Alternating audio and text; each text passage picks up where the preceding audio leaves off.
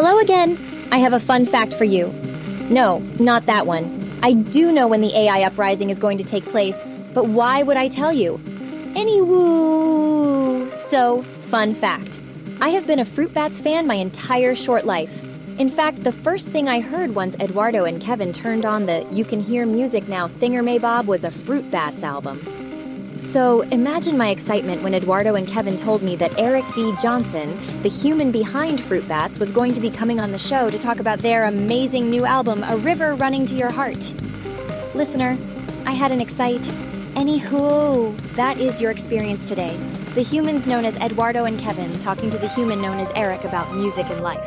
I hope you enjoy your experience scholars.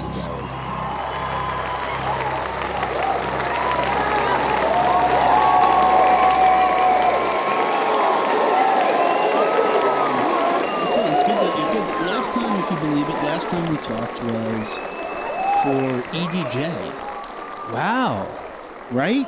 And I don't even understand like how been, that was almost like seven years ago. Is that right? No, that was um nine years ago. I mean, uh, that that record came out nine years ago. I know right, that. right, right.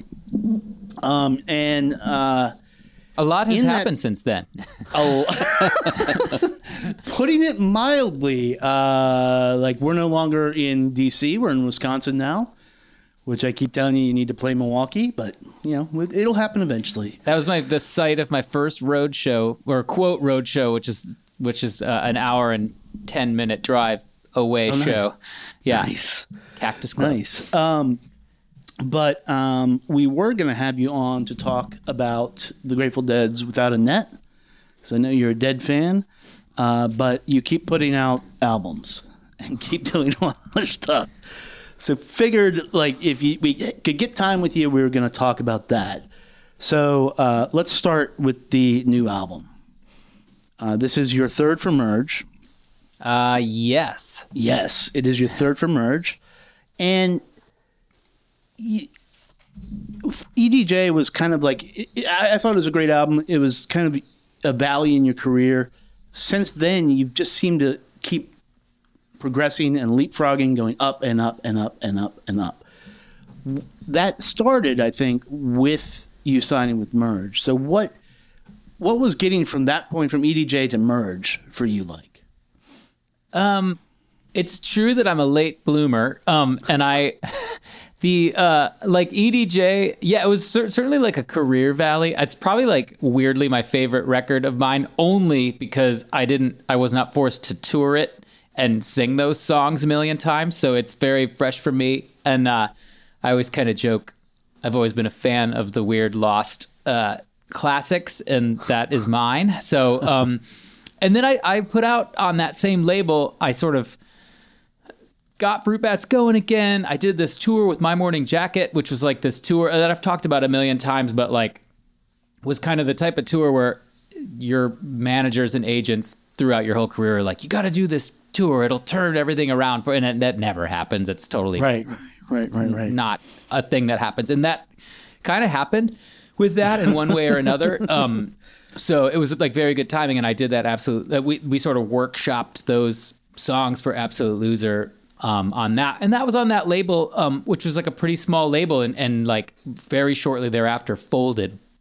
But one crazy thing that happened was I had like kind of a hit song on that record, um, which was Humbug Mountain Song, and uh, it was like beyond anything I could have imagined as far as like streaming and and like weird stuff like that. Um, and I don't really know why. I mean, it's a good song and everything too, but like there was not like a. I think it just kind of hit on something. There was not like it. What there wasn't like the um, some kind of weird gold mine eureka moment. It wasn't like some sync or something like that. It just sort of like had a, a viral quality, I guess. And then um, then that label went away. We didn't have a label, and it was kind of like not that we didn't. And I don't want to be like I had to go with Mer. Like uh, it was, it was great. There wasn't like a bidding war or anything, but Merge. Um, I had slash have a dear friend that works there, and it was like um, that just kind of like fell in our lap, and it was like a miracle a little bit because it, it, again, it wasn't. It was like um, it was like limited options, but that option was like it's like one of my favorite labels ever. So it's like that's not how life's supposed to work. Where like you're kind of like I guess we have to go with merge like the, um, Right. like you know legendary amazing label. And I I think I because of that and I think because of like abs- uh, you know sort of the mild success of Absolute Loser I think like getting signed to merge I, I don't know I just felt very serious at that moment. And I was like 19 years in and I was like I got this cool label. I'm I'm gonna like, yeah, I'm just gonna um, get try to get better at this. Not that I was bad at it before, but um, Right. yeah, there's sort of been there's been like I guess kind of three acts thus far in my career, and that's like the third act where I was like. How old was I when I got signed to Merge? I was 42, you know, and like had been totally struggling um, for 18 years to get people to be interested in me. So yeah, Yeah, and- well, and, and but you had arguably some like classics during that time that like people like, and I hate to say people looking back because people recognized them at that time, um, but it was uh, it, it's like when you think of something uh, like even like Tripper, you know, you think of it like a serious album. People like this is a statement or whatever, and um, whether people caught up to that time, that I don't know, but. There seemed to be a shift where everybody was just like, "Holy shit, fruit bats!" Like Eric Johnson is the guy. Simultaneously, though, I think the the work that you have been doing has been a lot looser and a lot less like I, I don't know if it's expectations that me a listener is putting on it, or maybe expectations that you are putting on like what you're making. But it seems like you're in this era where you're you're building. You, had already built a world with your music, but you're you're building out to the like the edges of it now, and you're really exploring like what you laid down for the first like like said 18 years of your career. Yes, that I, and I'm glad to hear you're hearing some looseness in there because I, I feel kind of loose, but I think that comes from like maturity and uh, like I'm not. Um, I've said this a million times, but I'll just keep quoting myself, which is like I I was I wouldn't say desperate to be understood for the first like when you're a young songwriter, you're like you need to get this and like or or sort of get it in the way that uh, uh, like you, when you're conveying your message, you're like, you have to understand this message exactly the way like I was intended. And even if you're like, I love this because of this, and you're like, no, you're you're not you're not even liking it in the right way. Basically, like I've come to terms with like, I don't need to be understood anymore. And then I think at the same time, I'm better at be uh, making myself understood too. So it's a very nice. I'm at a nice little convergence of those two things. Well, well, there's a there's a neat trick, uh, and it's not really a trick on uh, a river running to your heart. I think, uh, for me, I think you've always talked about locations, um, and you've always been kind of a in, in your songs, whether or not you're the character that you're talking about, or or it's just somebody you made up uh, sort of a landing pad for somebody else. Like these relationships that you're building, like it's it, they're supportive in a lot of your songs. This album has a lot to do with uh, home, and a lot to do with coming home, specifically in one of the songs, um, and waking up in Los Angeles. And I wonder where that is coming from, like very literally now, when it, it's been like bubbling at the background. Because you even say like, uh, "We all want a home, metaphorical or real," Yeah. you know. And and so you're you're kind of like, to me, it sounds like you're point you're sort of poking at your cal- whole catalog, being like, "Hey, this is what I've been trying to say." Yes, I am, and I, that's exactly you just you you answered it for me. But um, yeah, I um, and I think I think like the last few records because you know you do like these like press, re- you like write these press releases for your records, and you're like like Johnson experienced a breakup with a girlfriend, and he moved from Brooklyn to Chicago and like and he made this record in like this studio and it's kind of about blah blah blah and, and whatever that's cool and there's obviously great record like the um and I, like at this point I'm not I, I don't like sit down and say like I'm ex- I, th- these are all like diary entries for me and I think lately I'm being like, what what are the things I'm interested in and always have been, and then like these last few records, I'm like taking like some of my own bigger themes that are always like sprinkled in there, and I'm like, okay, I'm gonna like hyper focus on this. Um, so that kind of like I call it emotional geography. It's always been there. Um, and now I'm like, I have a lot of records, you know, so I can't, I can't do the like press release, uh, single idea record anymore. Um, that's, well, I guess they kind of are, but yeah, it's more me doubling down on, on like a theme that I'm already interested in now and, um, and like exploring it. So yeah, yeah, it's, it's, maybe it's like weirdly self-referential or something too, but It, it seems a little bit like it uh, on this because you also produced this record, right? yes. Yeah. Was that that was your first time producing? Um, yeah, it's my first. I mean, I did. I produced the um, just sort of like by by design the like Smashing Pumpkins cover album that I did, and uh, I've produced like other people's records too. But but is this is my first like uh, and and certain like Fruit Bat singles and things like that. But like um, yeah, this is the first like official like uh, like concerted full length Fruit Bats uh, record with me as producer. When, when you're when you're using this kind of the emotional landscape and language of that, you know there are bands uh, like Hold Steady comes to mind that has all these recurring characters on that. Do you view the songs that you have written, say in the first stage of your career, are they still around in this stuff?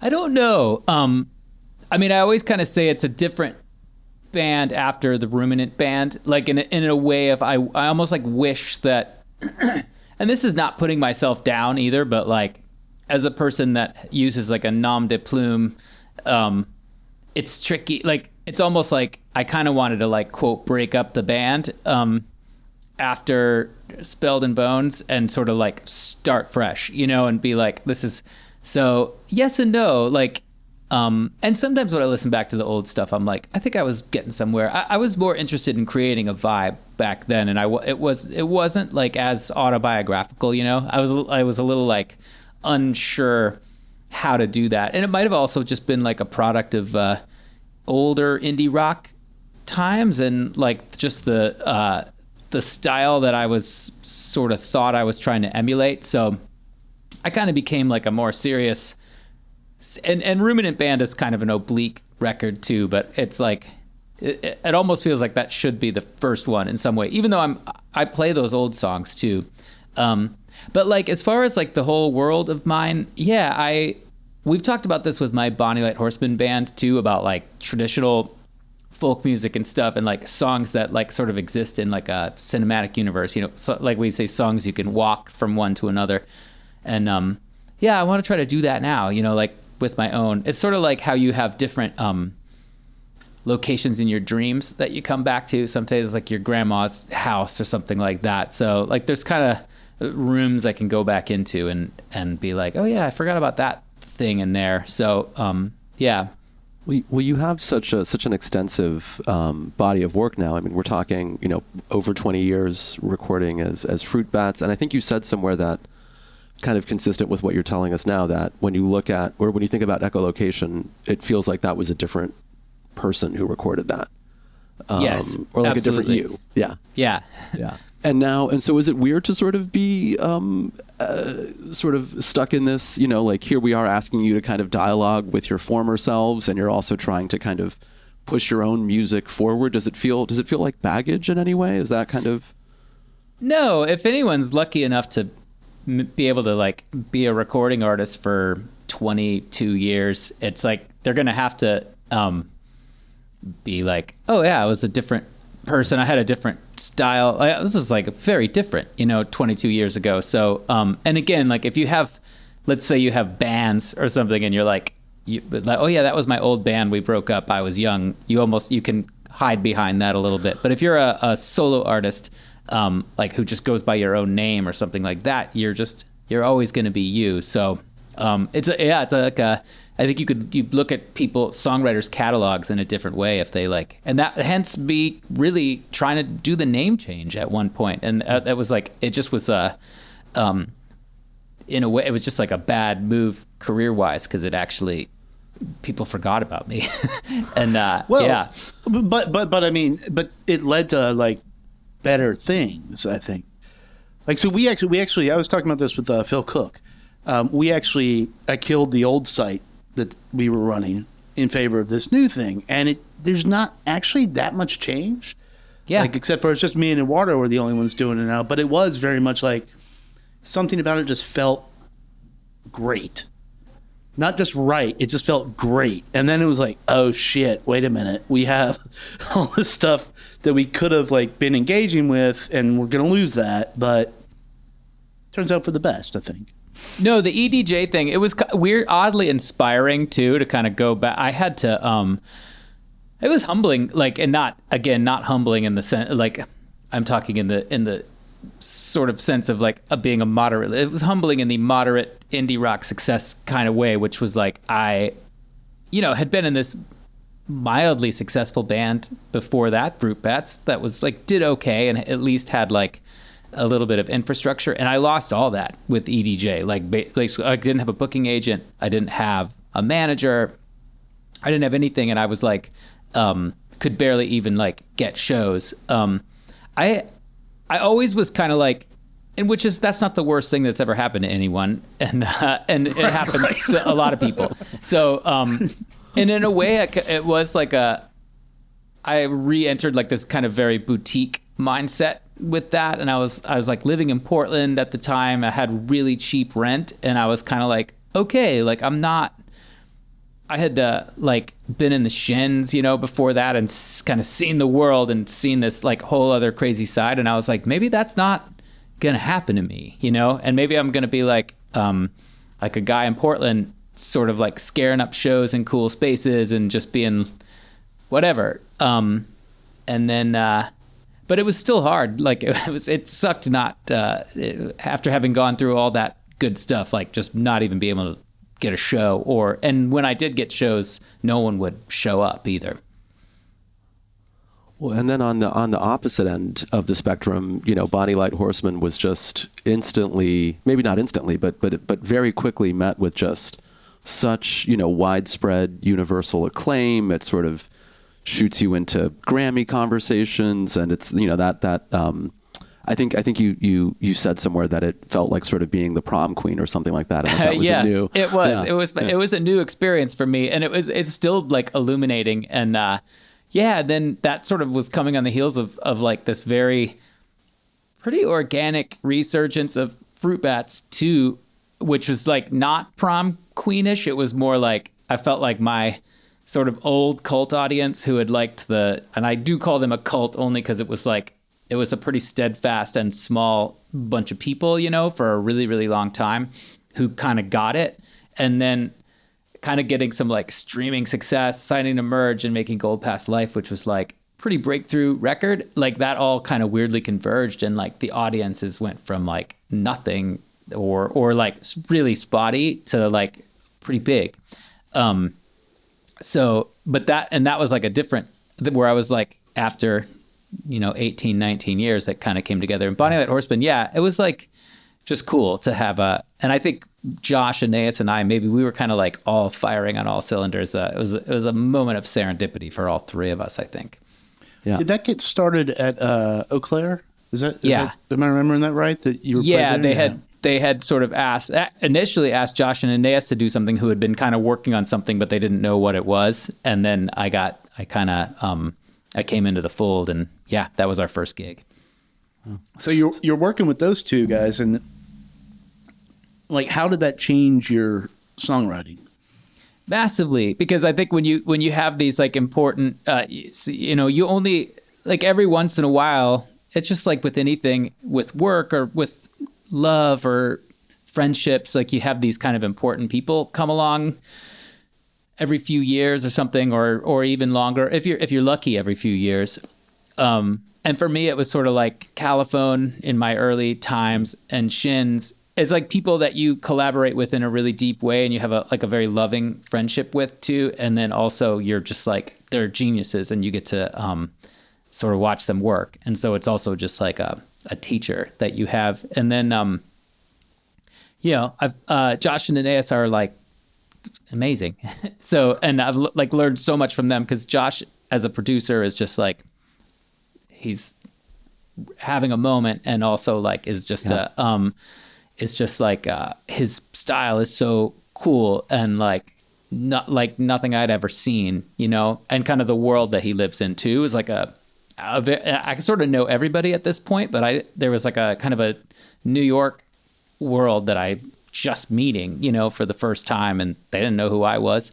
Um, and then Anaïs is like, you know, one of the great storytellers and uh, like uh, like a songwriting, you know, titan. So uh, yeah, and I, I, I just yeah learned so much from both of them, and then yeah, it's it kind of also like it just makes you scared in a really good way where where you're like I always said that like with the Bonny Light Horseman record too and like even just the other collaborators on that too where I was just like I don't want to like look like an asshole in this room I got I have to be like really really good so um yeah Well, what do you think you've learned from? I mean, they've learned from you. Like, I mean, I'm sure if we ask them, they're going to say the same shit. They're going to be like, I would- yeah. we get No, they would. Eric. they would and they have and also it's sweet to hear because we do interviews the three of us you know so it's like so they, they're like uh, we're all kind of buttering each other up but like in a in a pretty um uh, very uh, truthful way too and um yeah i'm i'm glad that i did and they they sort of you know they give me confidence too so um and like the fact that i'm the third person in their band is a really cool thing so yeah And there was a shift, I think, between the first album and the second album, where you guys concentrated more on like actually writing, like to like completely original stuff. Do I have that right?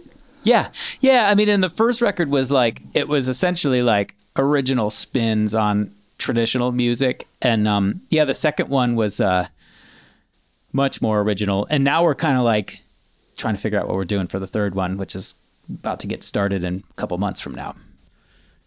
You know, when it comes to um, folk forms, I have this. I'd love to hear your thoughts on this, Eric, because I can't tell if it's a genuine paradox or if it's just really obvious. But um, it it seems like um, you know, I was just thinking the other night about how um, like kids here in DC are going out and dancing to like cumbia music. Um, there are like Tuareg guitarists. There's like three Tuareg, you know, Saharan guitarists, touring acts. There's all these sort of different ways in which folk forms are being um, kind of brought um, in in this authentic way, like they're not being diluted. And it and it and it's it seems really interesting to me that it seems that it's the people who are not trying to disrupt a genre who are doing the most to move it forward. Does that make sense? Yeah, that's no, that totally makes sense. Well, in A, I'm, I love the like proliferation of Tuareg music too. Like that wouldn't have been on my like bingo card. That that's those are like the all the festival headliners now are are like I'm uh, seeing Latron yeah. Del Air tomorrow. Yeah, and it's like uh, I mean that music's amazing too. I mean, and that's like that's like such like the original rock music too, so it makes sense like where you're just like no, that's like where it all comes from anyway. But then that's the totally updated future version. But yeah, as far as like Bonny Light Horseman goes, we we a we've said this a million times, but it's not a research project. You know, like we're not um we're not writing a term paper on like British folk music. Um, that that music is durable. You know, it's un, unbreakable and uh, and like, but also not like we're gonna. Again, it's like speaking of the kind of like press release albums. It's like it was like they took a traditional music, but then did it all electronic or what? Like we didn't have like a mandate also where we're like we're gonna turn it on its ear and um, we were just gonna sort of like interpret it in a pretty personal way, you know. And um, I think that first record was like such a a big one uh, because I think uh, it was a it was like it came out at a time when I think people needed to like a good cry or something, but it was also like um like this really traditional music and everyone realized like we've all felt the same way forever like as humans like we sort of have had the same experiences like through centuries so and like i think that was like if we did anything right we found the right we dug up the right songs that like felt truly timeless you know it wasn't just about like some layered um, Yeah. somewhere. Yeah. Well, I love that because it sort of implies to me that, you know, as much as you try to sort of make yourself invisible or disappear into the music, you know, you can't help but put in something of your own, right? Even even trying to be kind of an egoless interpreter of it, you're st- is, that's still an act of creation, right? And you're Absolutely. of- yeah. yeah. And it felt like it was. Yeah. Very cool. What um do you see your music as fruit bats as a new kind of folk?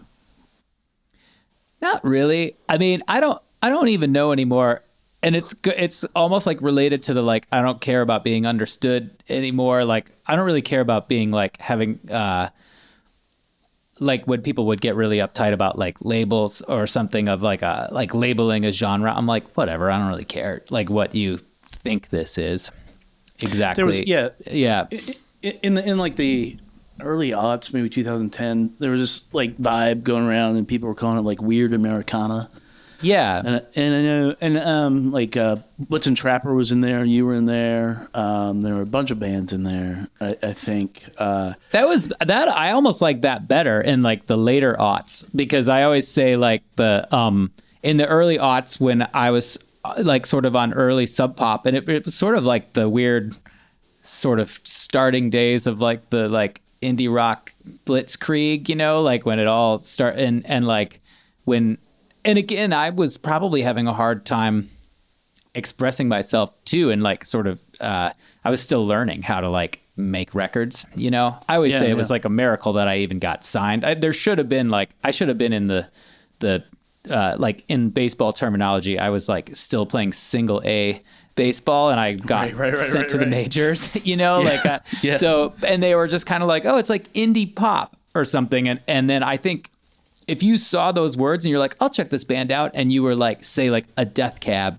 fan or or like a Modest Mouse fan, you'd probably be like, I don't like this. Really, like, it was like probably too quiet and too slight um, for those audiences. And then I got a little bit better at hitting a little harder. And then yeah, again, those aforementioned the Blitzen Trappers and the Fleet Foxes and Vetiver and uh, band, all friends of mine. You know, we were all kind of like, and but so by like that 2009, I was like oh, that's like, I think that's more me. And then I was, yeah, that that was like an important. That was why Ruminant Band felt like an important uh, moment for me, where I was kind of like, I think I have like a like a, an actual like community now too. Not and not that I didn't in the early 2000s. I was just like, again, I, I was like being invited on tours with with bands like Shins and Modest Mouse and stuff, but like the, the those audiences were not like interested in what I was doing. On the whole, I think very small amounts of them were, but yeah, Right, right. Yeah, yeah. The the the siloing of audiences is always interesting. I don't know if it's gotten worse or better these days, where you can, but but I think it's like, better. I think I think actually like Good. yeah, I think indie rock fans are more open minded to like the the younger generations are like sort of more Oh, yeah, interested in in like different flavors, you know. Oh, y- younger kids want everything. Yeah, yeah, and just want- I love Modest. Mouse I loved touring with Modest Mouse. It was like amazing seeing Mm-hmm. them every night. But their audience is just they probably wanted to hear something that sounded like Modest Mouse, you know, opening for them. Yeah. And Modest Mouse had us because they liked our music. So, but your your fans aren't always going to like what you like. No, no. Um, were you going to say something? No, no. or not? Oh, oh. Um, you know, one thing about your records that I've realized over the years and listening to these, especially from starting with the merge records, it's gotten it's gotten worse, dude. you on record have this very like laid back feeling and and you, you you set a listener up and you- you're laid back it's pleasing you're like all right this is good i, I don't want to use the word sunny but that's sort of how your voice works and then you hit a listener with like these just emotionally devastating songs that are, are some of them are like joyful but you just out of nowhere if you were just casually listening, you'd be like, okay, okay, okay, whatever. And then you hear it, you really dig in and listen to it, and it's like, oh, fuck. like, this is. And, like, for me, right when we moved to Wisconsin, Gold Past Life uh, came out, and I was walking around Humboldt Park here in Milwaukee. Uh, the song Lingering Love, like, if you just hear that, it seems like a very happy song. and then you listen to it, and it. I mean, it is, but in a very dark way. Is that? Uh, that something you'd like to deploy on people? Yes, mission like- accomplished. That's that's yeah. That is that's Because my. it's, it, it's kind of evil, but it's it's fantastic. Um, I mean, I've always loved the happy sad uh, sort of dichotomy, and again, like as a younger writer, I think I wanted to do that, and I I didn't. I just wasn't skill. I and I feel like I just am slagging on my younger self on this whole interview, but like uh, I wasn't skilled enough to know how to do that. So I, I think I got a lot of, and that was like used to annoy me as the like, oh, this this music is trifling or something like um like because and I think a it's there is a natural quality in my voice that I can't help that has some kind of like softness but uh, yet loudness as well um that is like naturally kind of makes things happy but I uh, I'm a person with a lot of feelings you know and I'm a complicated singer songwriter type and uh, I have a lot of things to say um, so yeah, I think I've gotten better, but also I I like leaning into the kind of happy sound now to basically exactly what you said. like I, I I sort of want that moment of discovery where they're like, wow, that's that's really sad too. Yeah, it, so, re- it really yeah. when it hits, and there's usually there's just one or two songs where it's just really like more prominent than the rest. On on the new one, the song "It All Comes Back" just hits because of I think what we all went through.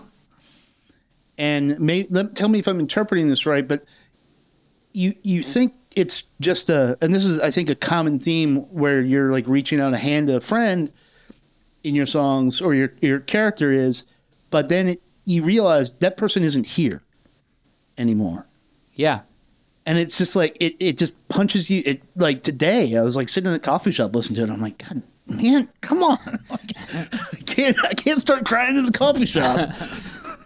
Yeah, that one was meant for maximum tears for sure. Um, and I didn't even really know what that one was all about when I first uh, started it. That one, really? yeah. I- I mean, I usually don't anyway, but that that was like uh, that was just sort of like a um, there was just some lines that that kind of tumbled out, which was like the we we lost some time, like the, the, it all comes back line. I was like, I'm not really sure what this all means yet. So, um, but uh, yeah, the I, like I I actually was chatting with Will Sheff uh, from who's uh, Okkervil River and and now actually going by Will Sheff. Um, but he's like he's like the opposite of me, like where he could write the like the most major key sunny song. Everyone always thinks his music is really depressing, and uh, like we were like we're like the inverse of each other. So Right. um,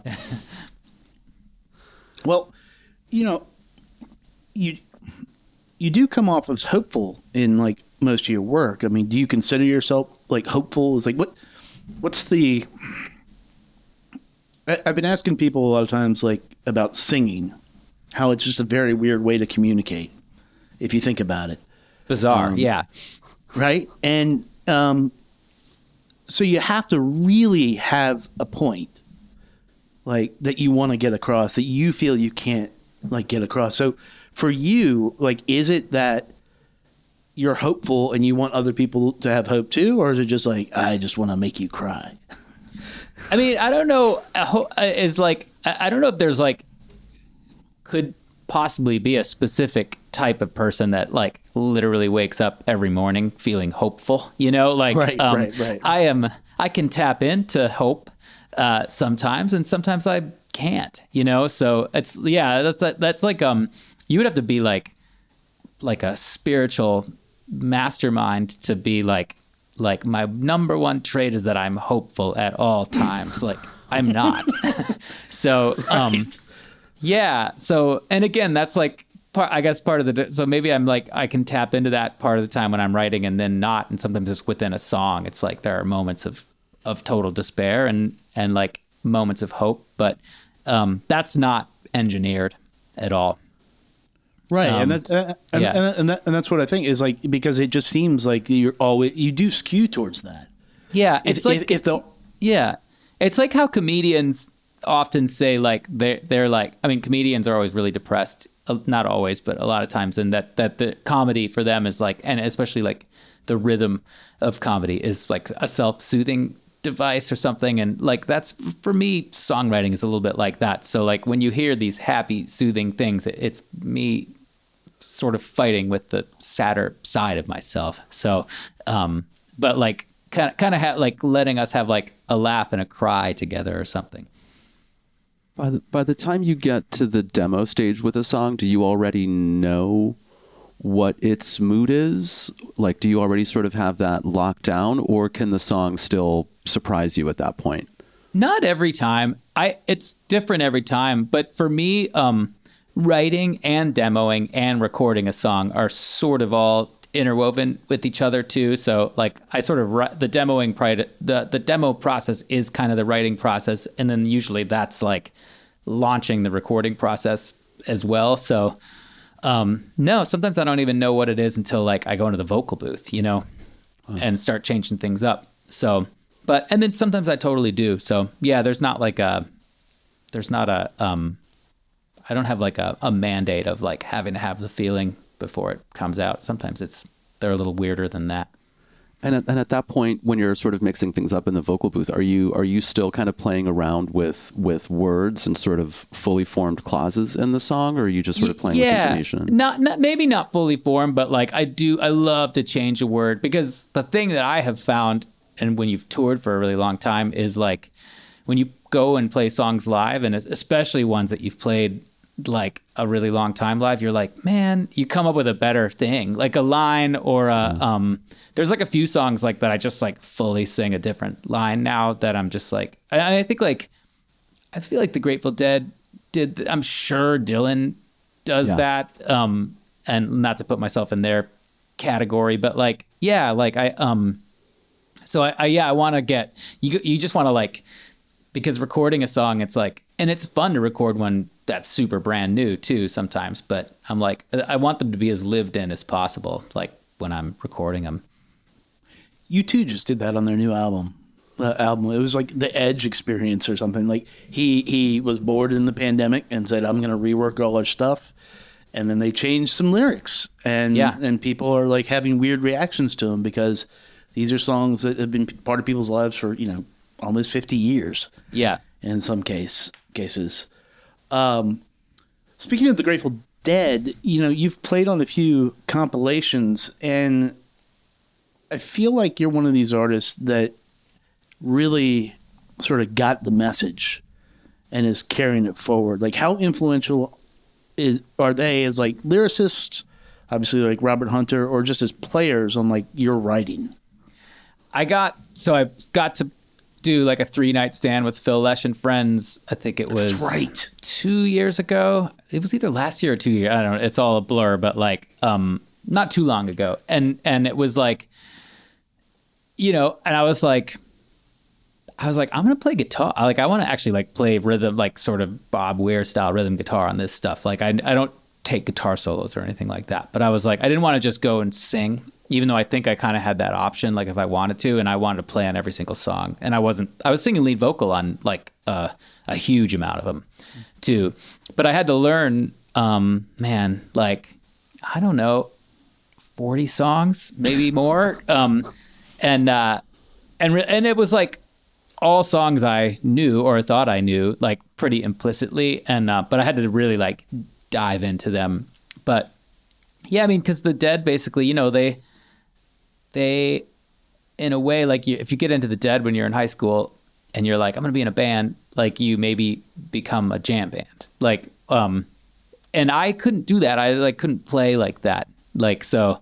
Um, I had to become like an indie rock person because that was like uh, that was like the I could do that. You know, you didn't you could have rudimentary skill. It was like, um, so now like going back and learning and having more skill as a player, I'm like, um, these are just great pop songs, which I don't think people think of the Grateful Dead as like a great pop band, you know? Um, and that's like what I took from them. And obviously it's like, it's amazing lyrics. I think people, um, if you don't know the Dead, you don't know that. Like you probably think the lyrics are all just like about like acid rainbows and stuff like that. Yeah. Um, and, uh, they're not, they're like awesome. And it's like this, um, and God's talk about a cinematic universe. It's like the the sort of like hunter like western verse of like Jack Straw and this kind of like weird old America stuff and these, these like westerns and and then like Weir and Barlow's stuff.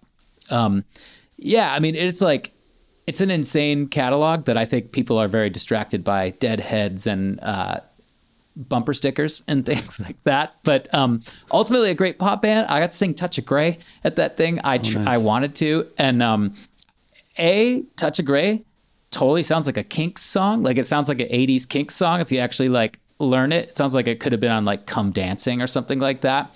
Even has like a Ray Davies like lyric style to it a little bit, but um. And I mentioned that just because that was like, you know, their one radio hit. But I'm like, what a great pop band with like great songs with amazing structures and like killer choruses and stuff. It's which is not something that you equate with like a, a lumbering jam band. So that that was like anyways, that was my takeaway. And that's like what I realized after the fact where I'm like Grateful Dead and Led Zeppelin being my two big high school influences, I think are like um forgotten as like bands that wrote catchy, um, connective pop music.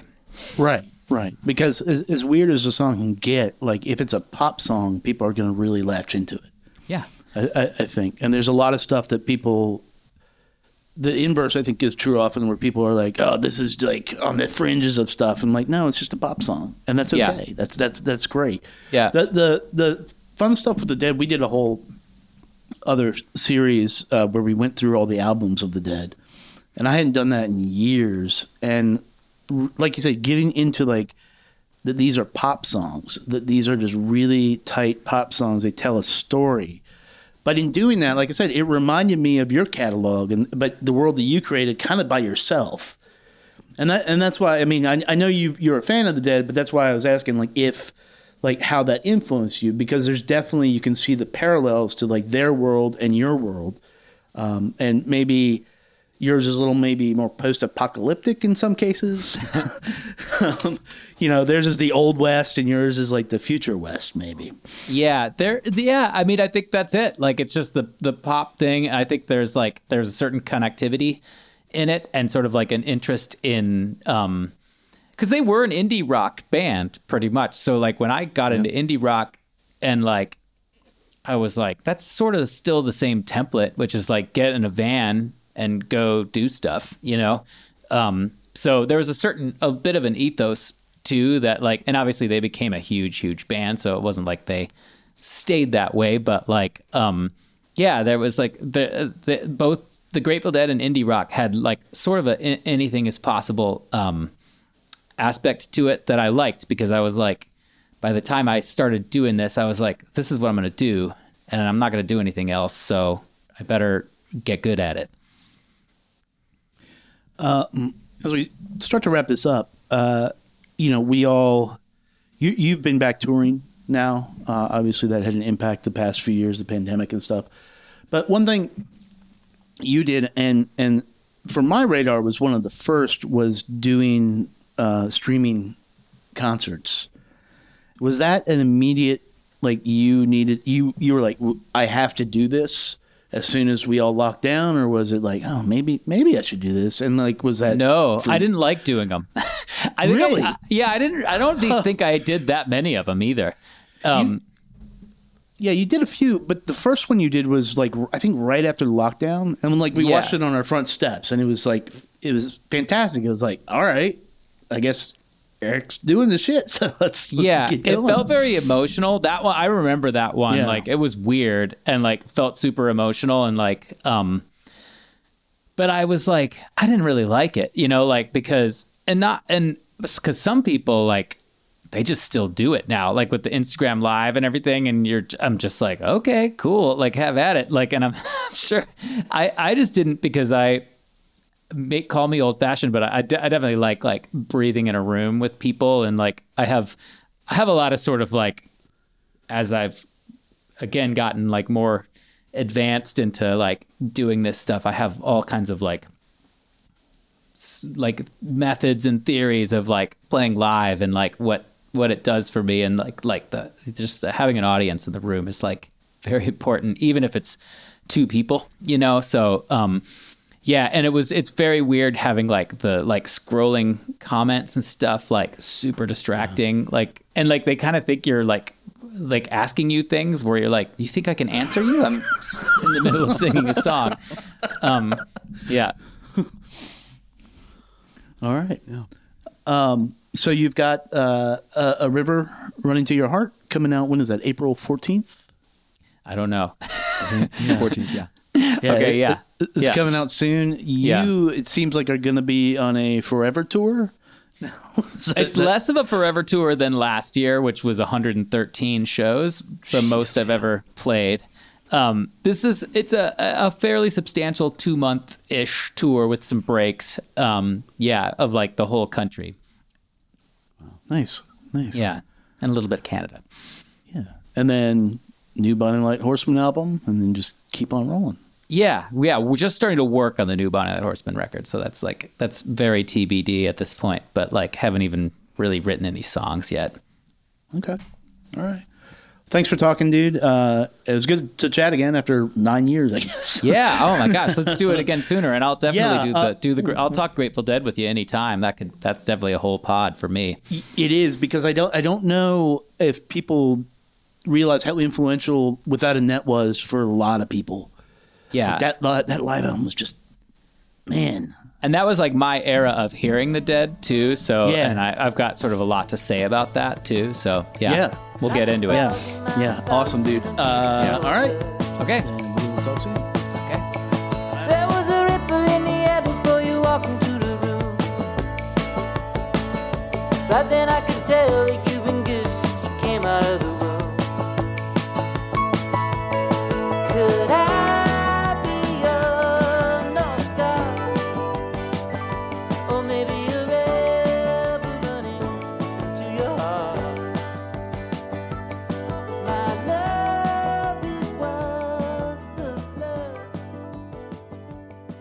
Wasn't that fun, listener? Eric Johnson, rad dude who makes rad music. Sometimes you humans really do get it right. I mean, that isn't going to stop the coming AI apocalypse we have planned for you. But maybe we'll feel a little bad about it. Or not. Anywho, Eduardo and Kevin will be back soon to talk about new music you are going to love. Thank you for listening. Discologist.